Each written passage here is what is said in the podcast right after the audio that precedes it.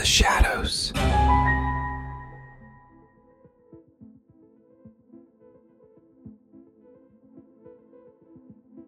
The pain started subtly at first.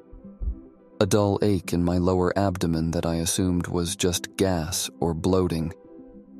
But over time, it became more persistent. A soreness that lingered no matter what I did. I chalked it up to one too many greasy meals or overly enthusiastic workouts at the gym. But when it started waking me up at night, I knew something wasn't right. My wife Jean was the one who finally convinced me to see a doctor. I had always avoided checkups and medical procedures whenever possible. But the pain had become a constant companion, interfering with my work and day to day life. So I reluctantly made an appointment with a gastroenterologist my coworker recommended. Dr. Klein was a straight shooter, asking questions and poking at my stomach before quickly determining the culprit a small but problematic hernia. I was referred to Dr. Patel, a renowned surgeon, to discuss options.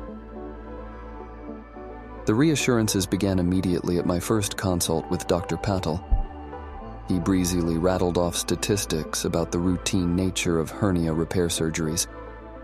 Thousands were performed every year, he said, with quick recovery times and minimal complications. In and out in under an hour, back on your feet in days, he promised. John did her due diligence, researching the procedure and asking thoughtful questions when we returned for a pre op visit. Dr. Patel answered them all efficiently and confidently, further putting our minds at ease. This was a simple outpatient operation, practiced so often it was nearly mechanical for him at this point. Still, in the days leading up to the surgery, I couldn't help but feel a creeping sense of dread. I had never had more than a dental filling before, never experienced being put under. What if I didn't wake up? What if something went horribly wrong? John tried to keep me positive, reminding me of Dr. Patel's stellar credentials and success rate.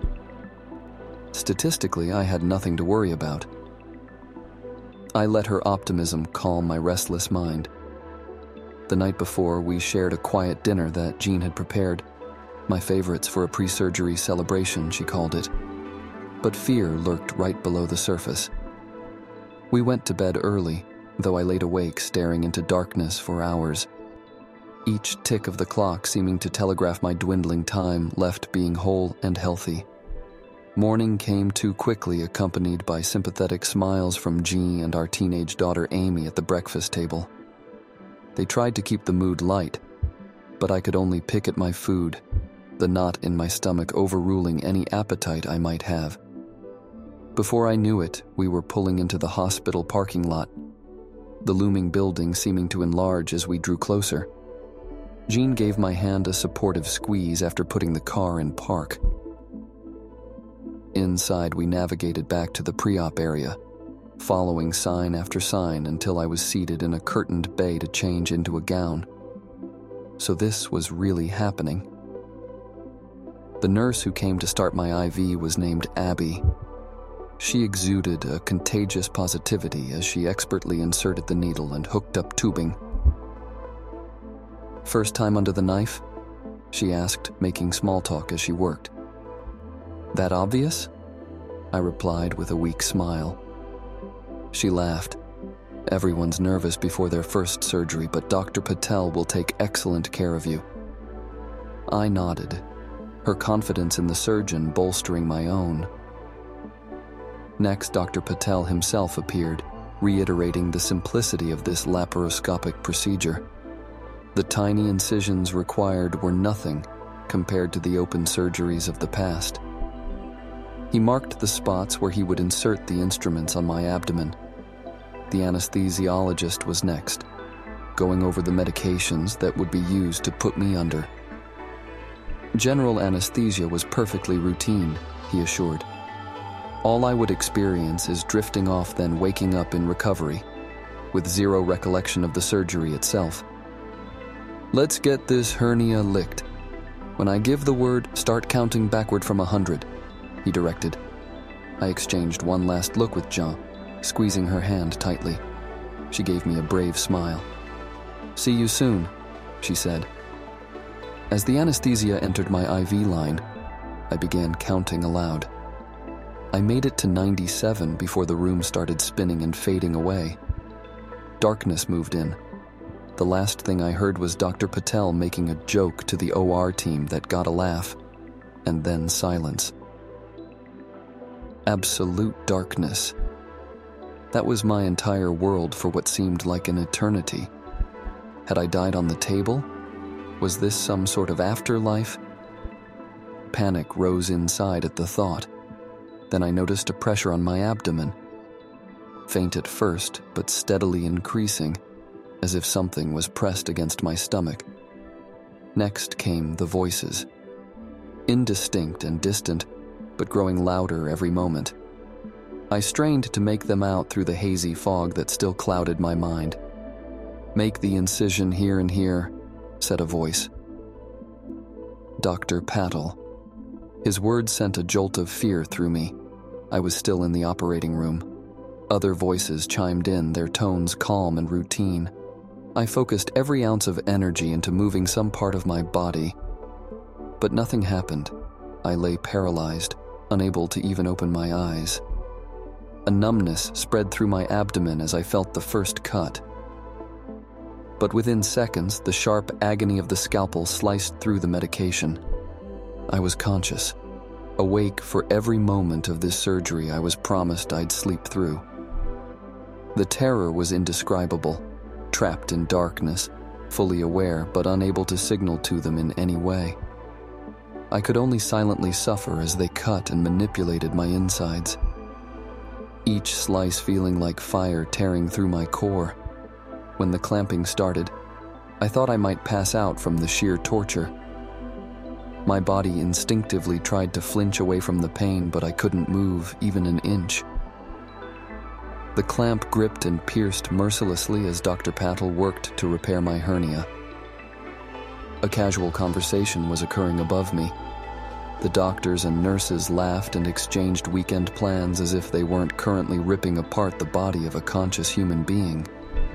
Inside, I was screaming and thrashing, but my exterior remained frozen and mute.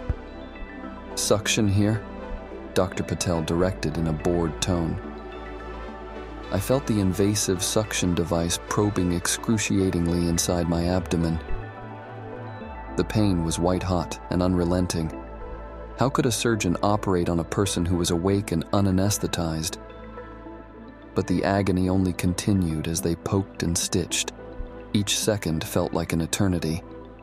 I begged silently for mercy or relief, praying they would notice my racing vitals and realize their negligent mistake.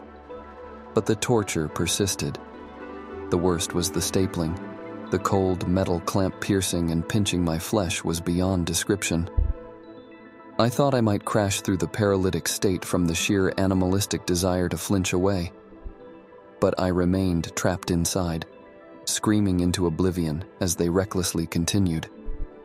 When the staple gun fired, it was like being struck by lightning inside my core. My whole body tried to react to the trauma, but not a single muscle budged. I could do nothing but endure as the merciless team finished me off. Finally, blessedly, I heard Dr. Patel say, Let's close him up. The relief of knowing my ordeal was ending nearly made me sob. I felt weak and drained as the last dreadful minutes of suturing played out. And then, it was over. The pressure lifted from my body. I heard them discussing wheeled me to recovery as I teetered on the edge of unconsciousness. The agony had been indescribable, the terror immeasurable. I clung to awareness, fearing I'd be trapped awake for eternity. But finally, darkness descended again, pulling me down into its silent refuge. My last tortured thought was a fervent prayer that I would wake up again that this hadn't all been some sick nightmare. Then again, there was only nothingness. Consciousness returned in fits and starts. I drifted in a hazy fog, bobbing in and out of alertness. When I finally surfaced fully, I was overwhelmed by the memories. Had it been real? Or just a horrible nightmare? I looked around the recovery room, expecting a nurse to arrive with consolation and answers. But I was alone behind the patterned curtain. The pain in my abdomen confirmed without a doubt that the surgery had occurred. I peered down at the bandages covering the incisions. A short while later, a nurse named David came to check on me. I immediately recounted every agonizing detail of being awake for the entire surgery. But he just smiled, sympathetically, assuming it had been an anesthesia dream.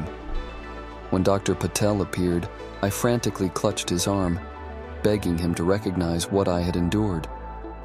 But he calmly explained it was impossible. General anesthesia prevented consciousness and memory. The fact I believed I recalled the procedure was surely confusion from the medications. In the days after, I became obsessed with finding proof.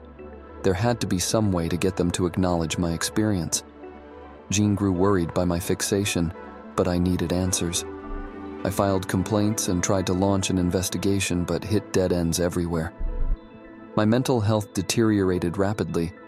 I stopped sleeping, afraid of being trapped helpless and awake again.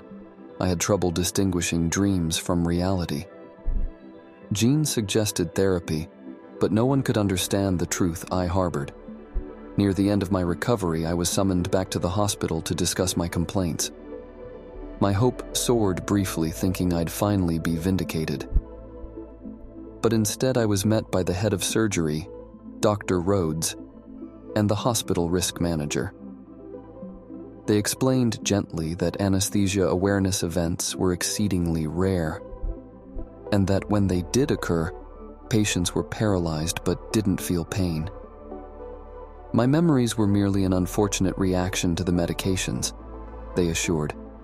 I argued fervently, begging them to dig deeper, but they insisted all protocols had been meticulously followed during my procedure. After an hour, I left demoralized, with brochures for psychiatric treatment centers. No one believed me. In my darkest moment, I received an anonymous email that changed everything. It was from someone claiming to be a nurse at the hospital, urging me to give up my fruitless fight. What happened was an intentional experiment orchestrated by Dr. Patel, and I would never find justice within the system. Stunned, I pored over the message dozens of times looking for clues. Was it a cruel prank or genuine inside information? My mind reeled over the possibility that my torture had been intentional and covered up. It was almost too much to bear. In the end, I realized the most important decision was how I let this define my future. I could remain fixated and bitter at the injustice, or I could take back my power so I made a bold choice. I volunteered for an experimental study trialing a new anesthesia protocol designed to prevent intraoperative awareness. My experience uniquely qualified me to evaluate the new agents. In the end, it worked. This time, as I drifted off, I descended into a deep, dreamless void that never broke until I awoke in peaceful recovery. The new protocol was a success because of the sacrifice I had made. By turning my trauma into a transformative purpose, I regained hope and control. The ghosts of that operating room receded as I embraced a new mission. My suffering had not been in vain, but rather the first step toward protecting others from the same fate. I found healing in preventing the nightmare from ever touching another life.